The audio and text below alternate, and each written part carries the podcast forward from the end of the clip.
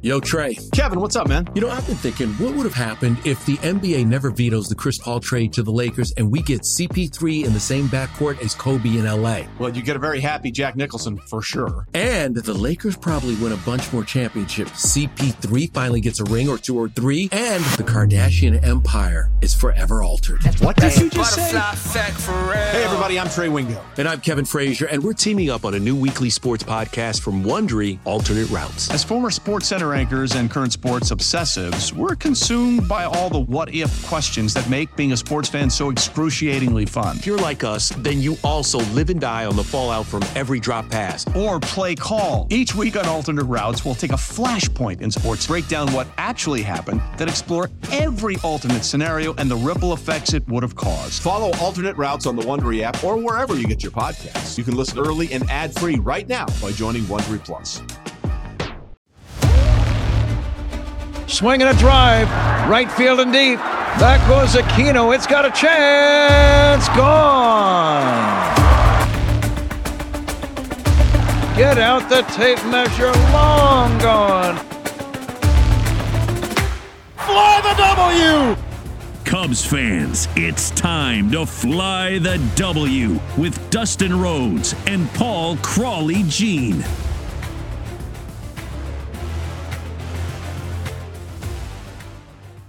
Welcome to another edition of the Fly the W 670 podcast. I'm Dustin Rhodes, executive producer of the Mully and Haw Show on 670 The Score. The guys are live from 5:30 until 10 each day. I started off at 5 o'clock, take you up to 5:30, and of course, we are the official radio home of your Chicago Cubs, who are limping out of San Francisco. They're back in Chicago. Today is a day off, Crawley. This is season one, episode 20, and we are calling this one a giant flop. Crawley, how are you doing this morning? Doing okay. You can follow me on Twitter at Crawley's Cubs. You can follow us on Instagram and Twitter at FlyTheW670 at G and uh, you can we have our own email account, flythew670 at gmail.com. But yeah, good to see that you and the family made it up to Canada. It looks like you guys had more success than the Kansas City Royals. Yep, very easy process. Uh, drove up yesterday, 12 hour car ride. The uh, the kids handled it better maybe than the adults. And uh, now we get to talk about the uh, Cubs Giants. Unfortunately, the uh, the Cubs did not at least get the split, which is what we were hoping for. They did, however, Crawley get to fly the W once, but there were so many missed opportunities in this one. Let's uh let's take the listeners through it. Let's start with Game One, which was back now. It seems like a week ago, but uh, was on Thursday out in San Francisco.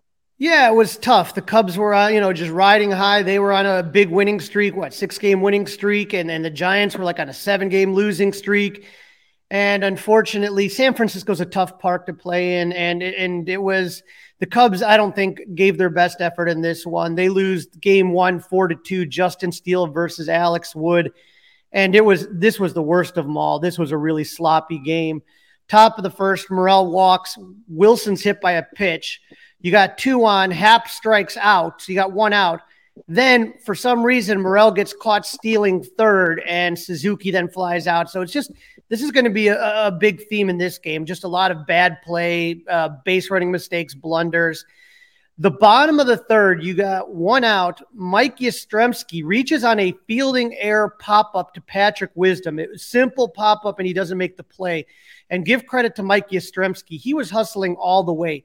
He makes it to second on a ball that landed right in front of uh, Patrick Wisdom.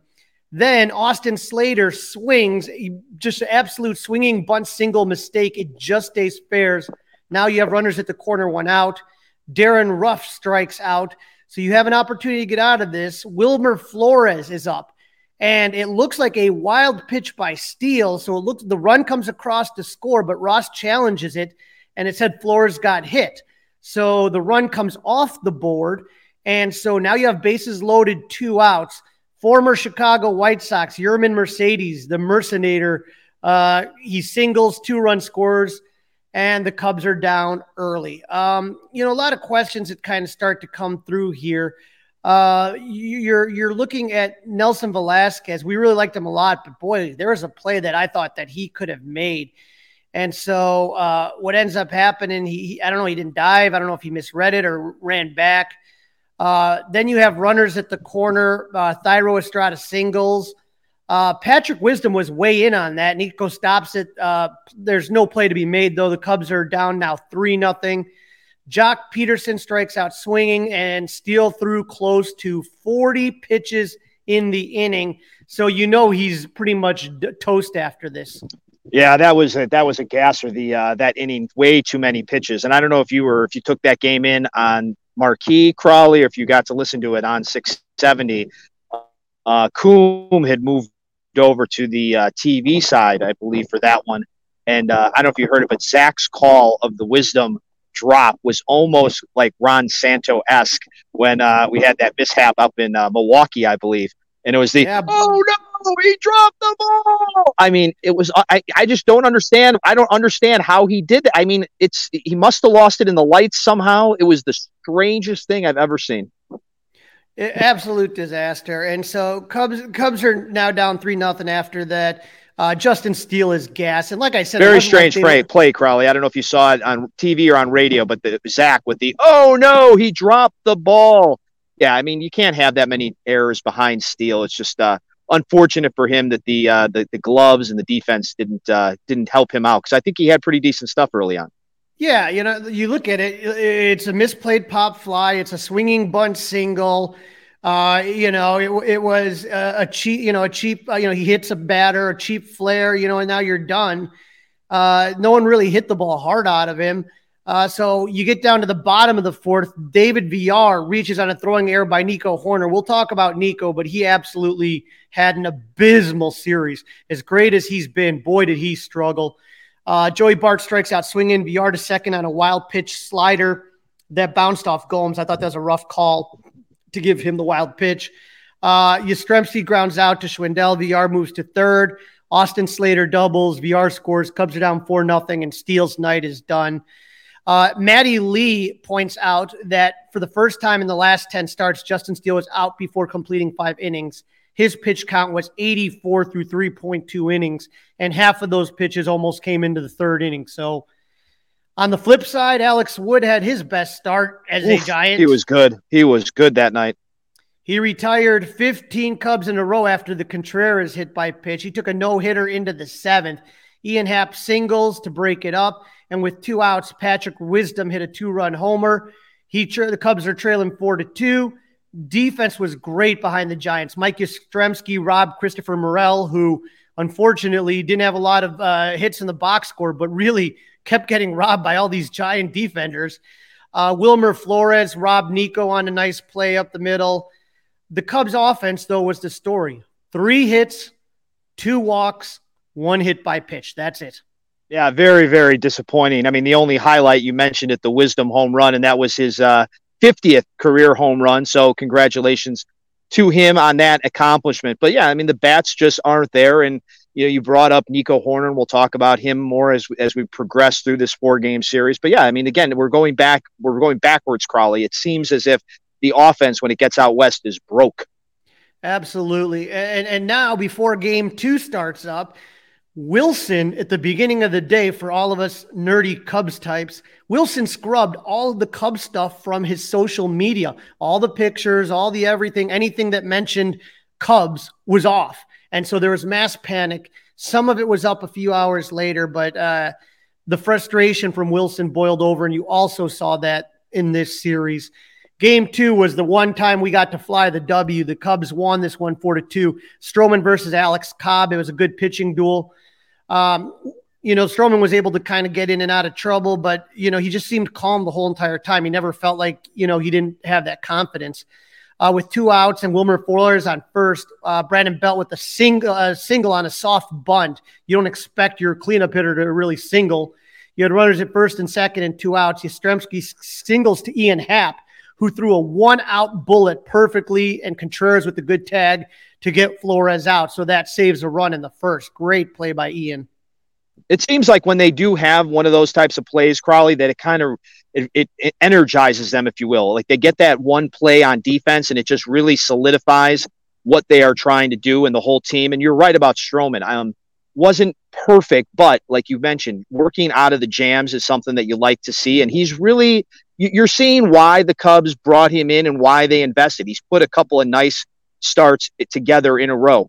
So good for him. Absolutely. In the bottom of the fourth, runners at second and third, one out. Stroman gets Joey Bart to fly out to Suzuki and La Stella to line out to Suzuki. So second and third, one out. Giants can't score, and that's going to play big. Top of the fifth, Wisdom homers. That's his second consecutive homer, and the Cubs lead one nothing. So two games in a row with homers for Wisdom. Uh, looked pretty good. Top of the seventh, and this is this is one of those things that drive you nuts. The Giants walk the bases loaded. Alfonso Rivas sing, strikes out swinging, and Morel hits into a double play. So the Cubs do not score in that inning. Takes us to the ninth, where we start to have a lot of action here. Top of the Yeah. ninth, one out.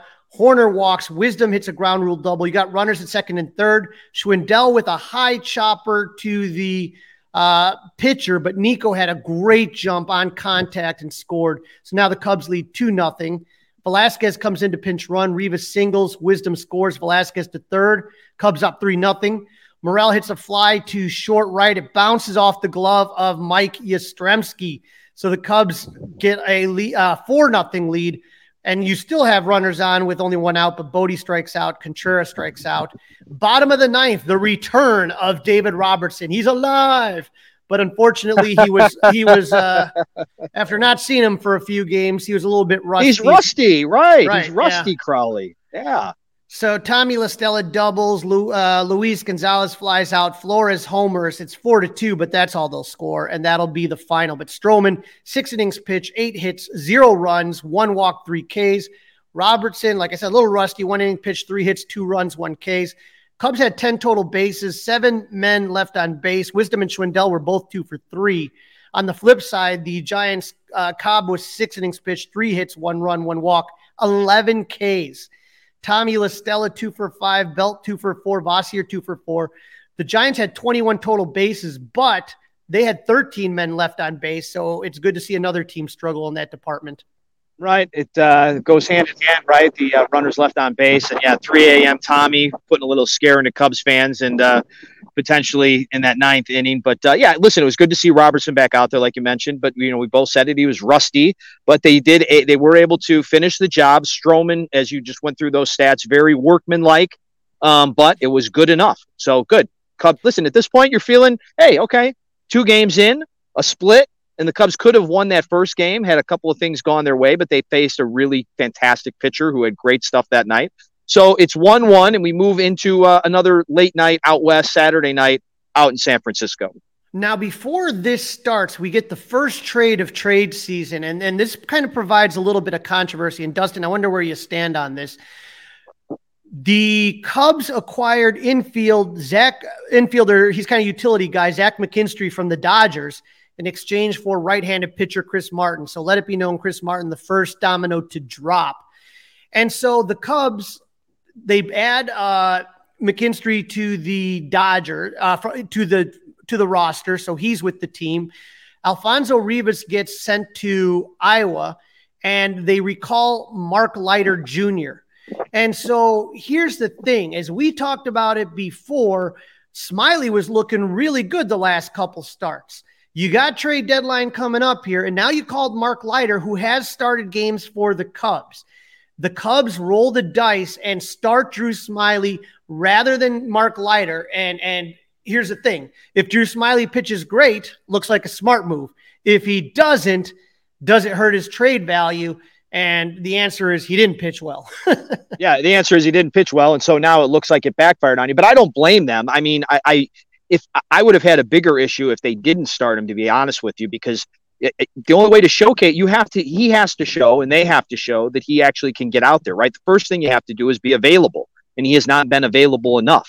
So if he doesn't go out there, it, it's almost like you're throwing up a flare. Hey, this guy's really not ready yet. So I think they had no choice. He didn't look great, but he was out there. And I think maybe another team is more concerned that he's available than exactly what his stuff is right at this second. But yeah, Drew Smyly up against Jake Junis, Jacob Junis, and in the top of the first, things start off really good. Ortega and Contreras with back-to-back singles. Suzuki flies out, Happ called on on strike. Hoerner walks. You got the bases loaded, but Wisdom pops out to end the threat. Bottom of the third, Darin Ruf walks, Austin Slater doubles, and the Cubs are now down one nothing. Yermin Mercedes, who just absolutely torched the Cubs all series, singles to left. Slater scores. The Cubs are down two nothing. I really needed uh, Tony La Russa to give Mercedes a negative talking to. I was hoping that would happen. It didn't. Um, bottom of the fourth, David Villar singers, singles, Luis Gonzalez homers. The Cubs are down four nothing. The very next batter, Joey Bart, follows that with the home run, and the Cubs are down five nothing. Scary moment in the bottom of the fifth. Uh, Thairo Estrada is at the plate, and Mark Leiter Jr. hits him in the helmet. It wasn't a fastball, but he had to be helped off the field. That was a very scary moment for those of you watching the game. Very always, scary moment. Very scary. Yep. Always get nervous on that, but uh, top of the seventh, Yan Gomes singles, PJ Higgins strikes out, Bote singles, Velazquez um, pinch hits for Rafael Ortega. He singles. Gomes scores. The Cubs are down 5 nothing. But Contreras pops out and Suzuki grounds out. That ends that threat. And so five to one, you know, the Cubs come into the ninth and they put up a valiant struggle, uh, a valiant effort here. Uh, Van uh, Yan Gomes hit by pitch. PJ Higgins, who was MIA for a while, singles. You got a pitching change. Bote singles. So you have the bases loaded, top of the ninth, no out, and you're down 5 1. Velazquez reaches on a fielder's choice. Uh, it looked maybe like it was going to be at least one, possibly two, but Vosler's throw at short doesn't get Bote at second, and everybody is safe. Gomes scores. It's 5 2, bases loaded, still no outs. Contreras grounds out because a double play was not turned. So the Giants defense looked a little sloppy here in the ninth. One run scores, but you got an out at seconds. The Cubs trail 5 3. Suzuki grounds out. Morel scores 5 to 4. Happ grounds out, and the Cubs lose 5 to 4. So even though the score was 5 to 4 and close, it really wasn't for most of the game. Right, not until the ninth, as you mentioned. Right, it was the the one that got away, and the two. You know, Crowley, listening to you recap it, and you're doing a great job doing that. You know what I'm know, ground out ground out, and then he grounded out, and then and then he grounded out. Oh, and then and then there was a runner on, and then he grounded. So it's like, come on, like get the ball in the air, find a gap, do something. Again, it's it, it's I'm going to sound like a broken record here, but it's like the offense when it goes out west for whatever reason. I mean, they had that one game out in L.A. against the Dodgers where they scored a gazillion runs, but it just seems broke. And you look at you know David Bote, you know, when you when you're running down these names of guys, and, and I'm not trying to be disrespectful to David Bote, but it's like eesh, like these are not going to be the guys when the Cubs are actually o- even okay again. I don't think are going to be on this team. You're you're going to see a lot of moves coming up as we reach the trade deadline as as new guys try to get on the 40 man roster and stuff like that. You're going to see some DFAs of guys. I don't know if it's going to be Bote, but there's going to be some DFAs we're going to talk about in the next episode, absolutely for sure. But Smyly, right. I'm only- ready though. You know what, Crawley? I'm ready for some new blood. I want to see some new guys. I want to see if if what this new you know the the new group led by Jed, and there's a bunch of new guys scouting. Um, I want to see if they know what they're doing. It's yeah. time. I don't need to see Ortega again. This is no disrespect to these guys, but I I don't need to see Ortega. I don't need to see Bote. I don't need to see you know Gomes even for that. But I understand they have to have somebody catch. You know, I want to see put Higgins back there. Let's see him catch. Let, let's see what he can do. Is this is is he potentially a guy that could catch a hundred games for you next year, assuming that we don't have uh, Willson Contreras around anymore. I, I, would say I would love to keep Gomes just because I love his pitch calling, and the pitchers have gone out of their way to point that out numerous times. Right. right. So you got Gomes and you got Higgins, and that's where you have you know you you need two catchers, and so that does you some good there. Um, but unfortunately, Smyly went four innings pitched, seven hits, five runs, two walks, five Ks, two homers. Leiter looked good, went 2.2, gave up zero hits, zero runs. Other than plunking a batter in the head, he looked pretty good. But the Cubs had 10 hits, 11 total bases, but they left nine men on base. Whereas for- nine men on base, it's it, again another another thing. I, I goofed around with it a little bit, Crowley, and said, you know, here's another grounder, and then he grounded. You know, we the drinking game for the Fly the W podcast could be, you know, the how many guys are left on base. You have to do that many shots. We wouldn't get through the first segment of the show. I mean, it's just left on base, runners in scoring position, left on base, runners in scoring position. It's the same thing that keeps nagging these Cubs. Yeah, I don't know how much uh, my liver can take that anymore. I've been mistreating it for a while now, but uh, we we look at the Giants on the flip side. Junis went four innings pitched, five hits, zero runs, one walk, four Ks. Mercedes two for three with a walk, and then the Giants had seven hits, fourteen total bases, but they only left seven men on base. So that takes us to game four Adrian Sampson versus Carlos Rodon. I was thinking about you, Dustin, and uh, not not great. And, and, it was frustrating as a game is concerned because Adrian Sampson, you know, we've talked about how well he was doing. He was cruising, and the game starts off bad. Top of the first, first batter, Chris Morel absolutely jacks one, and Luis Gonzalez robs him. Robbed. It, maybe a homer, if not at least a ground, you know, at least a double, maybe a triple with Morel's speed. But that's just that just sets the tone. And so we get to the bottom of the fourth. Everything's going great. Two, the only guy that had a hit at that point was Tommy La Stella had two hits. You got nobody on base, two outs in the fourth. And Pat and Ron, I'm listening to this. They're talking about how Adrian Sampson never walks anybody. Very next batter, LaMonte Wade Jr. walks. oh crap. Mike Yastrzemski singles. Dixon Machado, who was just traded to uh, to San Francisco by the Cubs he comes in, he's hit by a pitch. I mean, this is not a big league hitter by any stretch. You hit him, you're so you're nervous because you can see that uh, Sampson's controls evading him here. And then Jason Vosler, the number eight hitter, blooped a single to left. The Cubs trail 2 nothing. The next batter, the ninth batter, the catcher, Austin Wynns. that was the only legit hit of the inning. He hit that one off the wall. Cubs trail 4 nothing, but you're looking at a walk – a little bloop single, a hit by pitch, another bloop single. It just absolutely killed you. And the Cubs did nothing the rest of the game. You get to the ninth inning, Contreras in what is probably his last at bat as a Cub strikes out. Happ in what is probably his last Cubs at bat grounds out, and Suzuki strikes out, and that's the ball game. Sampson went four innings pitched, five hits, four runs, one walk, six Ks. Uh, six Ks in four. I mean, pretty darn good. And then the Listen, Cubs. Sampson, yeah, Sampson wasn't the problem, Crawley. Not at all. The offense is broke, unlucky. I, you know, you, you just mentioned a lot of unlucky little duck snorts all over the place.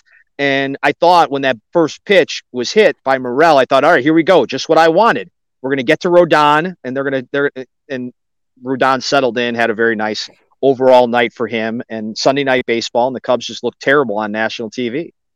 Yeah, Rodon, like you said, seven innings pitched, two hits, 10 Ks. Uh, LaStella and Kasier went two for four. Wynn had that two run double. And it was such a frustrating series offensively, in my opinion, for the Cubs. And I took a look at some of the numbers that are going on here. In the last seven games, right? Ian Happ, 238 average. That's the best of your top four hitters. Seiya Suzuki, 190 average. Willson Contreras, 150. And Nico Hoerner was 0 for San Francisco. Had a couple walks with a 125 average in his last seven games. And that has nothing to do, you know, I'm I've been chirping about how we need to see that guy at second base instead of shortstop. That has that has nothing to do with it. That's really disappointing for Nico. Nico shouldn't unless unless Crawly, you think that maybe the pressure is getting to him now where he is going to be the face of this team. He's going to be the guy, assuming that Ian Happ is gone, which we all think he's probably gone, assuming that Willson Contreras, as you mentioned, took his last at bat as a Chicago Cub last night out in San Francisco. And maybe he's realizing that he's supposed to be the guy, and maybe he's just not that guy. Maybe he can't handle that. You know, I, I, would tell you that the way that I look at it is is uh, Pat and Ron kind of talked about it. This was Nico's first trip back as a full time kind of star player. I mean, you know, he wasn't an all star, but you could potentially made the case for it. And so, you know, uh, Ron Coomer talked a lot about this, how it's difficult when you go back and there's a lot of distractions. I don't know if that's what it was. Sometimes players end up getting into these little uh, lulls where they struggle could it just be that? I, I, I think Nico's going to be fine. I think it was just a, a, a tough series, and hopefully the you know he bounces out of it as soon as possible. The interesting thing, though, when we talk about this game, is that at the very end, you know, once again in the dugout, the Cubs were doing their hugs for Willson Contreras. And, you, you know, that was it. But I had never seen Willson look so frustrated, so defeated in my lifetime. And, he was frustrated, and his comments after the game were very indicative of that. He says, "It's go- it's it's been a long day. It's been a long, long, long week, long, long, long month for me. I'm ready for this to be over." Well, I'm sure he is. I'm sure he is. You can understand why he is not doing Willson Contreras type things lately. There's got to be a lot on his mind. You're going to have to uproot the family. You don't know where you're going to play. You don't know who's going to pay you. I mean, the good the good thing he does know is though he is going to get paid. He is going to go somewhere and get paid. So at least he should that should help ease his mind a little bit, I would think. And he truly loves this team, and, and I think it's hard for him. But there was some negativity in his press conference yesterday when he's talking to the beat reporters. He was talking about how he's been trying his best to help and mentor and do all this stuff. And he said, quote, this team was not made to win this year, not even close. That's definitely a shot at ownership and management, no doubt about that. So, you know, we sit here right now and and and get out of San Francisco. You got the day off, relax, and uh hopefully the bats come back for San Francisco or for St. St. Louis. You're listening to the Fly the W670 podcast. That's Dustin Rhodes and Crawly with you. And the trade deadline is coming up on Tuesday. So, right around the corner from now, we'll probably see officially where Ian Happ and where Willson Contreras goes. We're going to talk to Brett Taylor right now from Bleacher Nation just about the trade deadline, which is right around the corner. Next up on Fly the W, my guest is Brett Taylor from Bleacher Nation, live from his blogathon. Brett, how you feeling so far? I mean, it's early, so I'm good. We got started at 6 a.m. this morning, but like when you get me about 24 hours from now, and then then that's when I'm cracking up a little bit. That, that, that's why I figured I would get you on before all of a sudden you start getting a little loopy, although that's the most fun time to watch. Uh, so here we are here, and, and your blogathon always kind of tends to coincide with the trade deadline, which is absolutely for guys like you and me and any Cub fan, is just a nutty time, especially the last couple of years. The Juan Soto market has kind of slowed things down so far, wouldn't you say? Yeah. I mean, I think he's so singularly impactful and requiring such a dramatic investment in trade that – it would really take only one team being held up by that and waiting to then have an effect on every other team that potentially wanted to deal with that first team and then the ones after that and the ones after that and so i mean it it really could be i'm not saying this is exactly what's happening but it's this is very realistic that the padres are waiting on juan soto and the nationals to to really figure out if they're going to be able to get that done and if they can't, then they'd be happy to turn to the Cubs and try to put together a big package, whether it's Willson and Ian Happ or Willson and David Robertson or all three. Uh, but they're not going to do that until they know what's happening with Soto. And the Cubs aren't probably super interested in moving any of their guys until they know what's going to happen with the Padres and so on and so forth. And that's kind of where I get stuck right here. I'm in a conundrum, Brett, because you have two teams, would you say, the top – uh, Juan Soto Derby right here. You, you got the Cardinals, our hated rivals, and then you have the Padres. And so it's almost like if the Cardinals get Juan Soto, they become a better team, but they deplete their farm system and some of their young talent. And so I think that for the Cubs, the best trade would be with the Padres when you talk about whether Willson or Ian or whatever. So as a Cub fan, I keep scratching my head. Do I want Juan Soto to go to the Cardinals? yeah, and I get that. It's um it's an unfortunate position that we fans are in because I just can't for the life of me imagine uh watching Juan Soto on the Cardinals for the next two and a half years or longer because you just know they will extend it. Like you just know, you know it. And so uh I try to then then I landed. I'm like, okay, well, uh, Cubs dealing with the Padres is probably the best, but is it like organizational changing as compared to the Cubs dealing with some other teams uh, at this deadline? Probably not. So I think if you really, you know, pinned me down, I'd probably say I would still rather Soto went to like if it were only those two teams, probably it's rather he goes to the Padres than the Cardinals. Uh, but you're right. It, it, could end up being that if he goes to the Cardinals, we'll look back and we'll be like, dang, that was really great that it worked out that way for the Cubs because X, Y, and Z followed. But mostly I'm just rooting that he doesn't go anywhere. And then we get to have fun conversations in the offseason about how the Cubs should go after Juan Soto. I like your thinking there. And, and, you know, I'm sitting here just looking at everything, waiting like everybody. There's a couple minor deals, Zach McKinstry for Chris Martin. So he's kind of like what, a utility guy that that may and and he may play. He's he's on the team right now. May come into play a little bit. And then there was another minor deal where we saw Dixon Machado, who had an important hit by pitch yesterday, go for Raynel uh, Espinal. So the small deals are coming. The small deals are happening, but the bigger deals are yet to come still.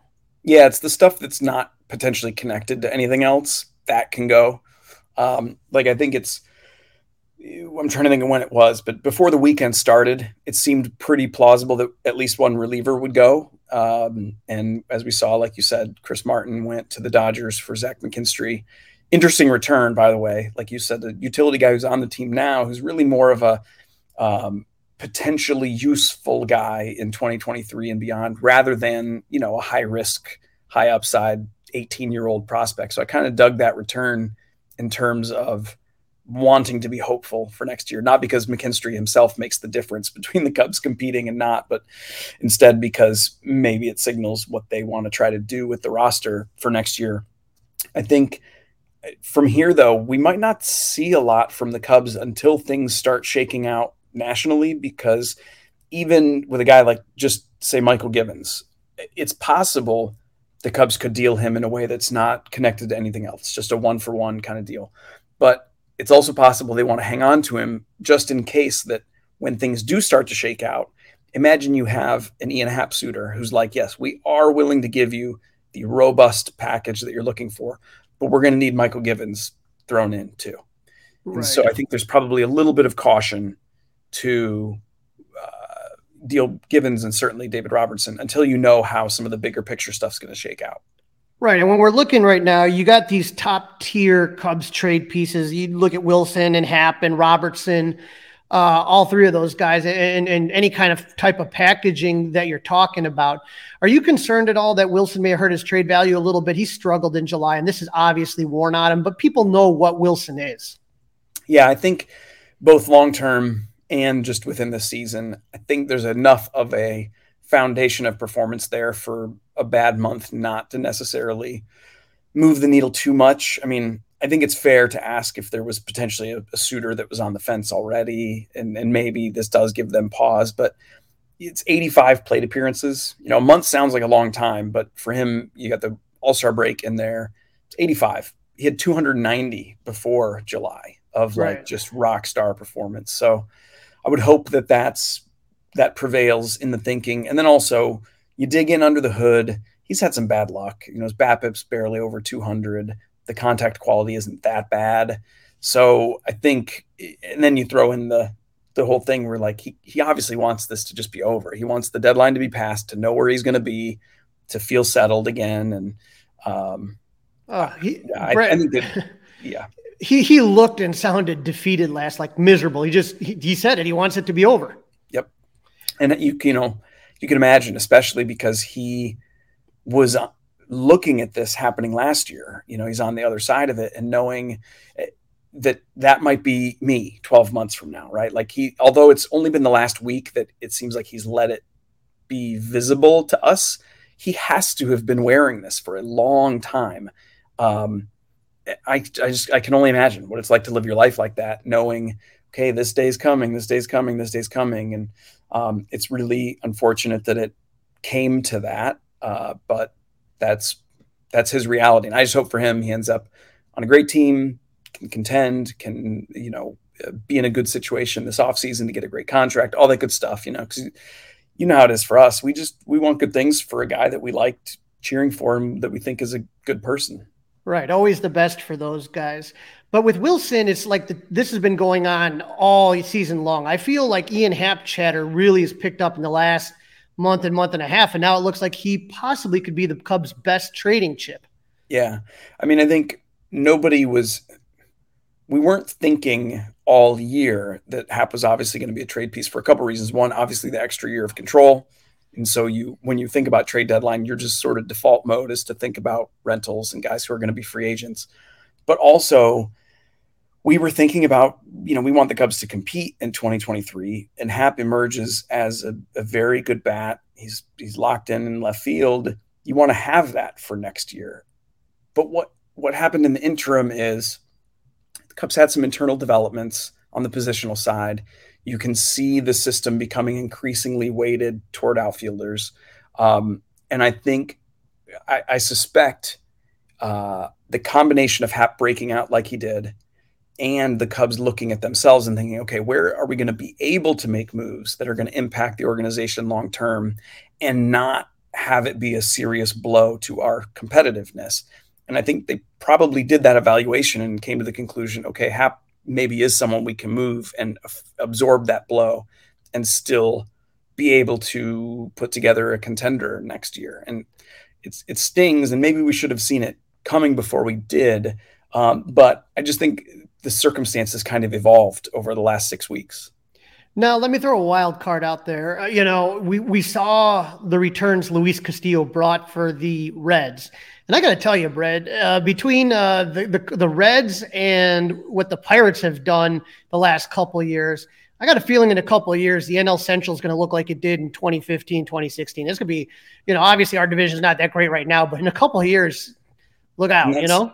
And that's to say nothing of the Brewers have had some huge explosions on the farm this year. Uh, I think Keith Law's ranking just had Chourio as the third best prospect in baseball. I mean, he, he's 18. He came out of nowhere and exploded. And then we know that the Cardinals have a tremendous system at the top because that's why they're in the Soto conversations. Yeah, it's almost like the Cubs need to the Cubs need more wins on the farm just to keep up with the development they're seeing in the rest of the system. Now, you know that the caveat with that is the Cubs are supposed to have more money than the other organizations in the Central, and they're supposed to spend more. The, the CBA is constructed to advantage the smaller market teams precisely because it expects teams like the Cubs to spend more. We'll see if and when they do. And so the way I'm thinking wild card is is you saw the haul that the Reds got for Luis Castillo and the absolute need for front end pitching by by teams in contention. Marcus Stroman's contract's a pretty good contract, and and you know, w- would you think that Marcus Stroman has the potential to be traded after seeing what Luis Castillo brought in? Well, for me, I think I think about that in a couple ways. Um, unlike the Ian Happ situation, where he's got the extra year of control, and you want to compete in 2023, but maybe you feel like internally you can absorb that blow a little better. I don't see that being the same on the starting pitching side. I don't see losing Stroman for 2023 as being something that the Cubs could easily cover up internally. So that's one factor. Another is um, Castillo was a lot cheaper. Um, just you know, it, teams care about about that. And although Marcus Stroman's contract is, I think, really good for a free agent, it's not the same as ARB control. Uh, and then the then thirdly, Castillo's better. I think Marcus Stroman's awesome. I think he's a great number two. Uh, I think he's been a lot better this year than people have given him credit or that some of the results have shown. Um, but he's not Luis Castillo. And so right. I will agree with you that return on that deal was surprising. It was surprisingly strong. Um, but I'd be, I just would be surprised if it's going to take, I think the circumstances are such that it's going to take a team approaching the Cubs and saying, we've got to have Marcus Stroman. And I don't know. Teams had that opportunity in December, and the Cubs were the top bidder. So you tend to think that's not going to happen. Um, and I'm fine with that because I'm I'm excited about the Cubs having Stroman for likely the next two years, but at least the next year. Now, speaking of pitching, the whole point of Miley and Smyly was to flip them, and it just hasn't worked out as far as injury and performance wise you still think that there's a chance that those guys get traded before well let's just say because there's another trade deadline after august not anymore. They got rid of it. They got rid of it. Okay yeah. so you're taking a look here. Do you see miley and Smyly going anywhere and getting any returns out of anything? Well it's funny because your question really underscores the issue. Back in the days where we had the waiver trade deadline in august teams could take a little more time be like well let's see him get a couple more starts see if he's healthy. Well that's gone now. It's it's it is tomorrow or bust. So I do think there's a chance. There's a team or two out there that's like, you know, we know Wade Miley's track record. We, he looked healthy in his rehab outing or whatever, whatever their evaluative metrics are. Um, we just would like to have him in the fold, and we can't get him next week. We can only get him right now. Let's offer the Cubs something modest and see if we can make a deal. Same thing with Smyly. I mean, more or less everything you could say about one, you could say about the other. Um, so package, you know, put them together for guessing purposes, and I'd say it's it's 50-50, at least one of them goes. Uh, but in either case, I wouldn't expect the return to be really significant because it's just going to take a team being like, hey, you know, we'd like to take a chance on him. We're not going to pay you huge for him, but uh, we'd like to take a chance. And I think the Cubs would do that uh, with at least one of them, in part because I think they're going to be okay with having some of those innings open in August and September for some other pitchers that they want to look at. Now, a name that that kind of started to pop up lately is Patrick Wisdom, and and can you see a team that's contending, saying, "Hey, you know, the guy's got some pop, wouldn't wouldn't be bad to have on the team." Could you see Wisdom possibly getting traded today? I, I think it makes a lot of sense um, for a variety of reasons.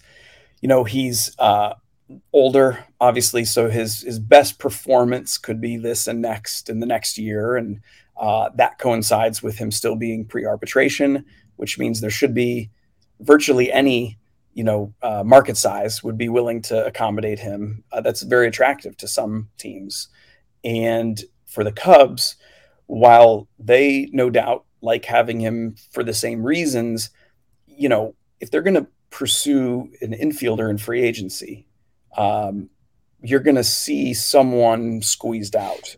Uh, and with Christopher Morel emerging, with Nick Madrigal, you still hope on at second base. Um, you start to think, you know, I'm not saying Patrick Wisdom is superfluous, but he kind of like the the Ian Happ discussion we had, you can probably replace him internally and not feel such a strong blow. But he's producing league, you know, above league average. You find a team that really wants the power, that believes in that bat, and uh, doesn't think the defensive metrics this year reflect, you know, his actual ability. I, I think there could be some value there. So I, I would you know, that's another coin flip in terms of whether it actually happens. But I think he has real value out there. And that's why when I looked at the trade to get uh, Zach McKinstry, I'm like, okay, that's interesting because yeah, McKinstry, good call. Another same. Yep, yep. So, so you you have two guys, and it's funny because I think for the Field of Dream games, they they just came out with an advertisement with uh, Schwisdom on it, Schwindel and Wisdom. And I'm just wondering if there's a possibility that neither of those guys. I don't think they can trade Schwindel, but I'm wondering if his time on the Cubs, you know, when you got to start opening up 40 man spots on the roster. Yeah. And first base is an area where the Cubs are going to have potentially, you know, maybe Matt Mervis keeps emerging. Um, alternatively, you know, who knows, maybe the deal with the Mets comes together and they get Mark Vientos and, you know, first base is a spot obviously where you can do a lot of things that you can't do elsewhere. And I think it was, a good idea and reasonable to give Frank Schwindel a lot of time this year to see if he really was the guy you hoped he could be after that second half last year. But I don't know that the Cubs are going to feel beholden to to hanging on to that if it's just not going to happen, and um, especially if there are other bats they want to see, you know, after the deadline. So yeah, it's I, I agree with you. I don't know that there's going to be a trade out there for him, but um, it is possible that at some point they they have to move on. Well, you're in this middle of this blogathon. Tell our listeners what the blog, the Bleacher Nation blogathon is all about. Yeah, man. Uh, and thanks again for having me on in it. Uh, like I said, I'm still in the early stages, so you're getting me uh, able to put together coherent sentences. Uh, but I will be doing this thing, the blogging thing, writing, tweeting, video streams, all that kind of stuff for 41 hours straight. Started six this morning, and I'll end after the Cubs Cardinals game tomorrow night um, so about 11 p.m. And I do it in conjunction with the trade deadline because we're all going crazy and obsessing and having fun anyway. But I, I thought it would be a nice opportunity to pair that with a fundraiser for Make a Wish. And so we, um, you know, if I raise certain amounts of money, I go longer in the blogathon and uh, we are up to I think about eleven thousand dollars this year for Make a Wish and supporting their mission. You know, the, I think it's easy to see the connection to sports and baseball, and the Cubs have been very involved in making a lot of these wishes happen. And so I just, I just have felt very compelled um, by the service that they do and wanting to support in any way that I can. How many years have you been doing this now? This is year. You know, I was just asked that. Yes, I think it's year twelve now. Um, started out a lot shorter. I think the first one was only 24 hours, which I look back at now and I'm like, 24 hours. That's like I might do that anyway, just if I stayed out late. Uh, so you know, had to keep beefing it up over the years. And as we get older, it gets tougher. oh man, you are not kidding. Like the prep that I have to do in advance, where I'm like, no, I need to get nine hours of sleep for like three days. Uh, yeah, it's it's a challenge. And so you sit here, and, and when do you think, like in the last couple of years, that you notice that you start getting a little bit punchy? Around what hour? Yeah, every year around three in the morning is when it starts to be where I start have to be more like, okay, you know, really slap in the face and taking the extra drink of coffee and not sitting down. Um, and then usually 5, 6 a.m., sun starts to come up.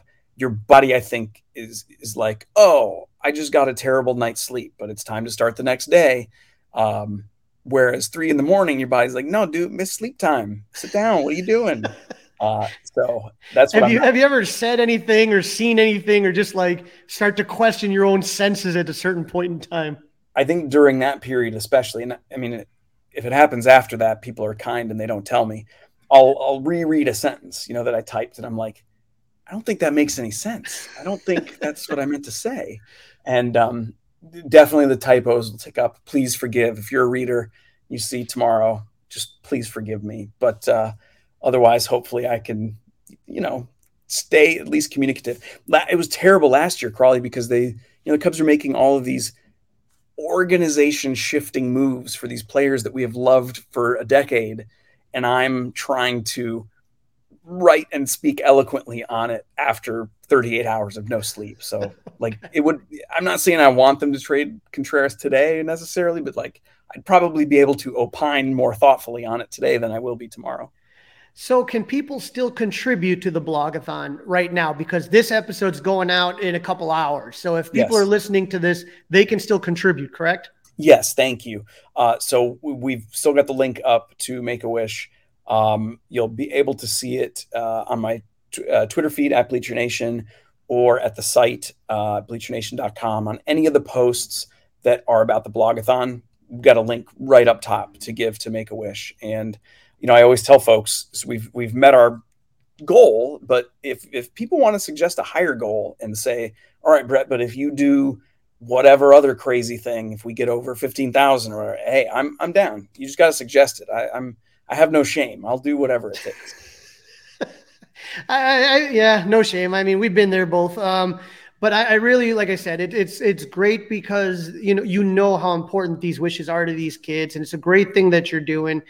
And obviously, Cub fans know to find you at Bleacher Nation, uh, at, at, on Twitter, at your website. Anything else that you want to kind of pump up while you're on here?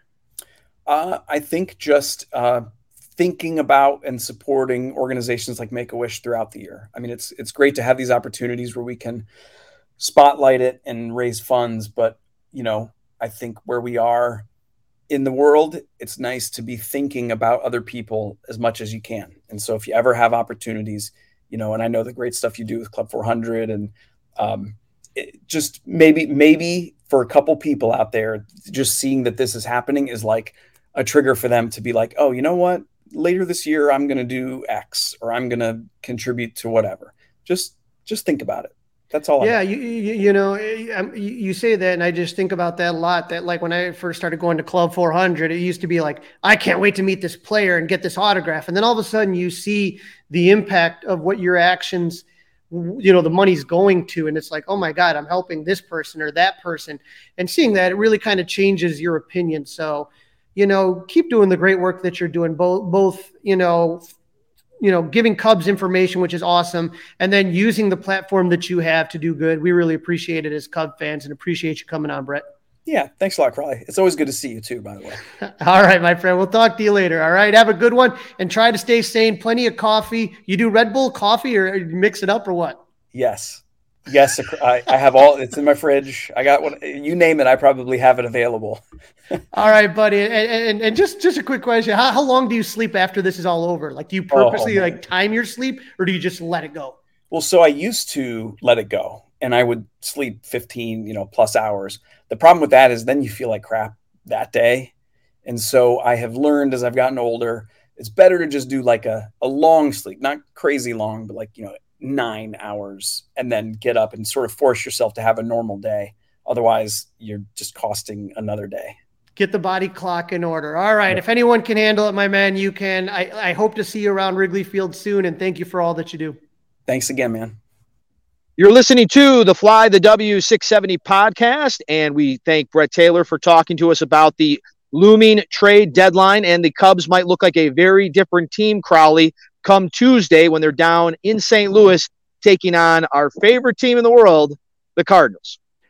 Oh, yes. How much fun going to boring old St. Louis. Nothing like it.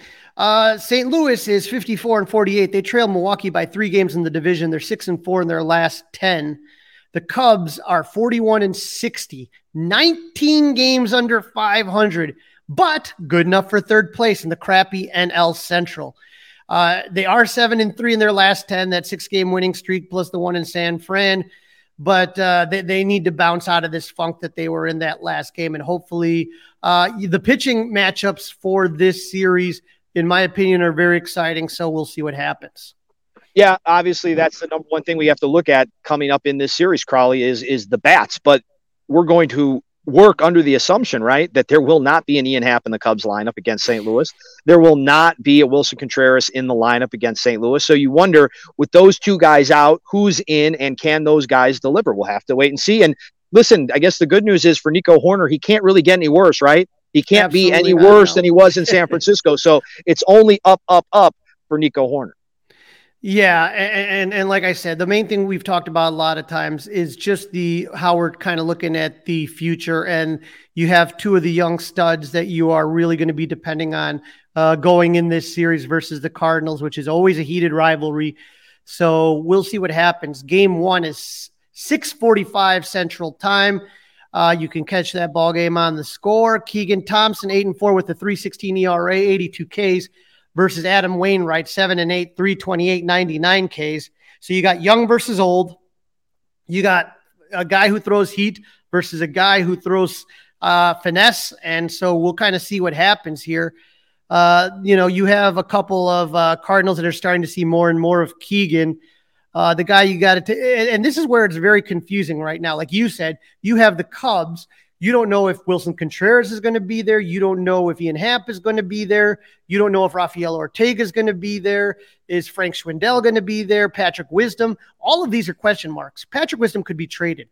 Yeah, Frank, that's another Frank, great point, right? Yeah, those guys could be gone too. Yeah. Frank Schwindel, I don't see being traded, but I could see yeah. him being a candidate to be DFA'd to add somebody to the 40 man roster. And so you don't know who you're going to have.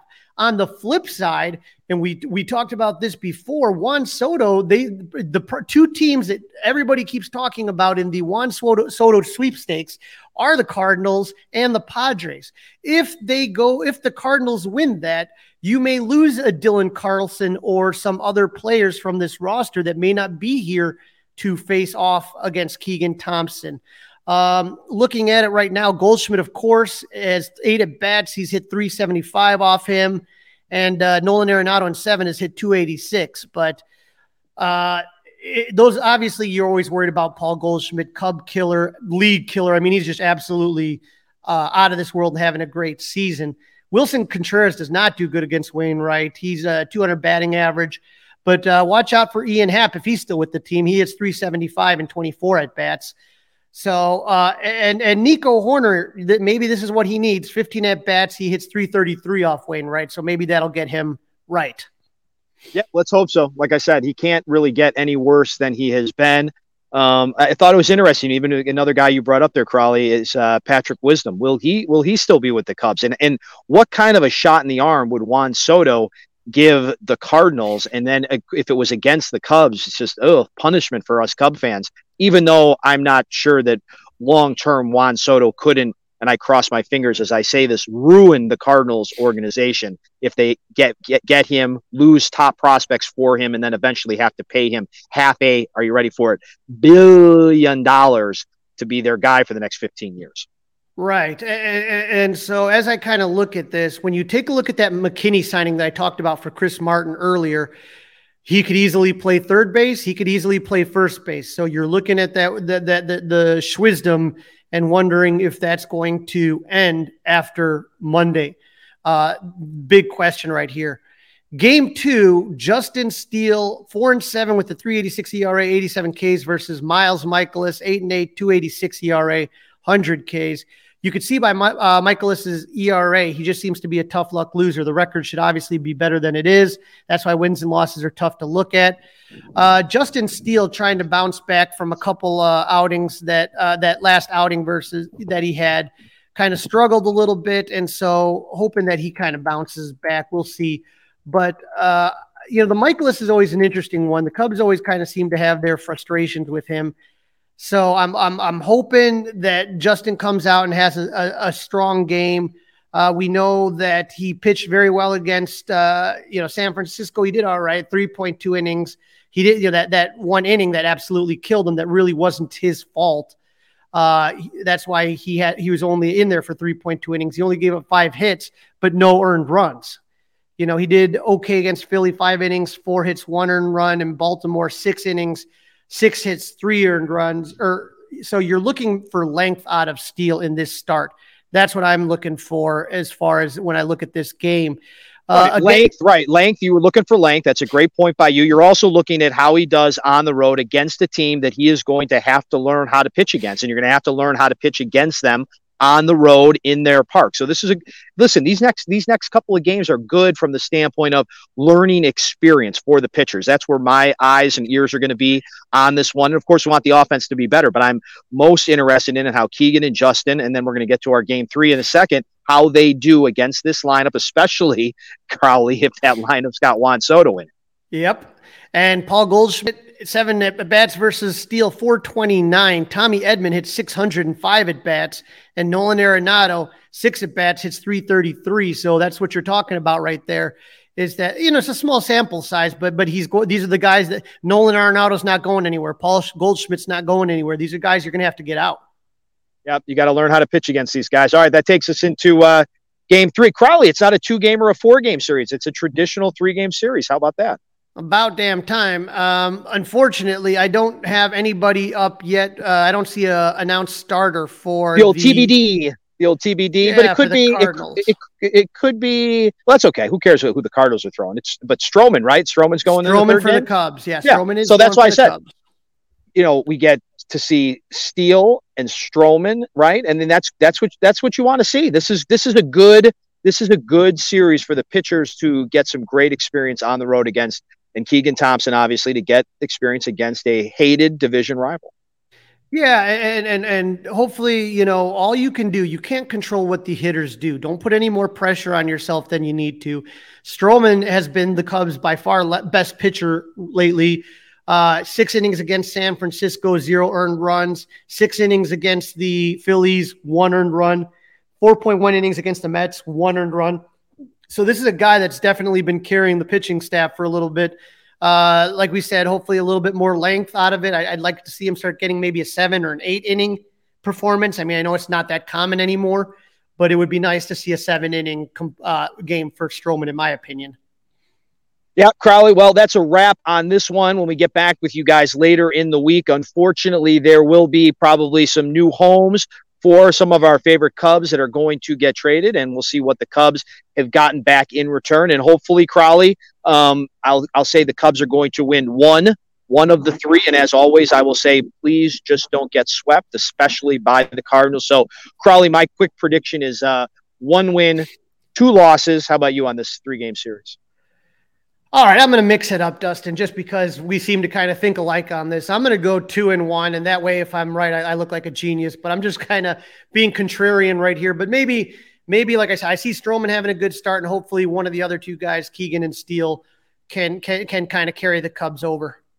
That's a wrap. This was season one. Believe it or not, guys, we have done 20 of these for you, and we called this one a giant flop. We thank you guys for listening. As always, Crawly, have a great couple of days, and hopefully we'll be able to uh, reconnect. I'll still be here in Canada uh, Wednesday or Thursday whenever we get to uh, edition number 21. But uh, have a good week, and uh, hopefully uh, we get a lot back for Ian Happ and Willson Contreras. And and and stay up to date with what's going on. Obviously, you know I know people are working or stuff like that, but if you follow our socials.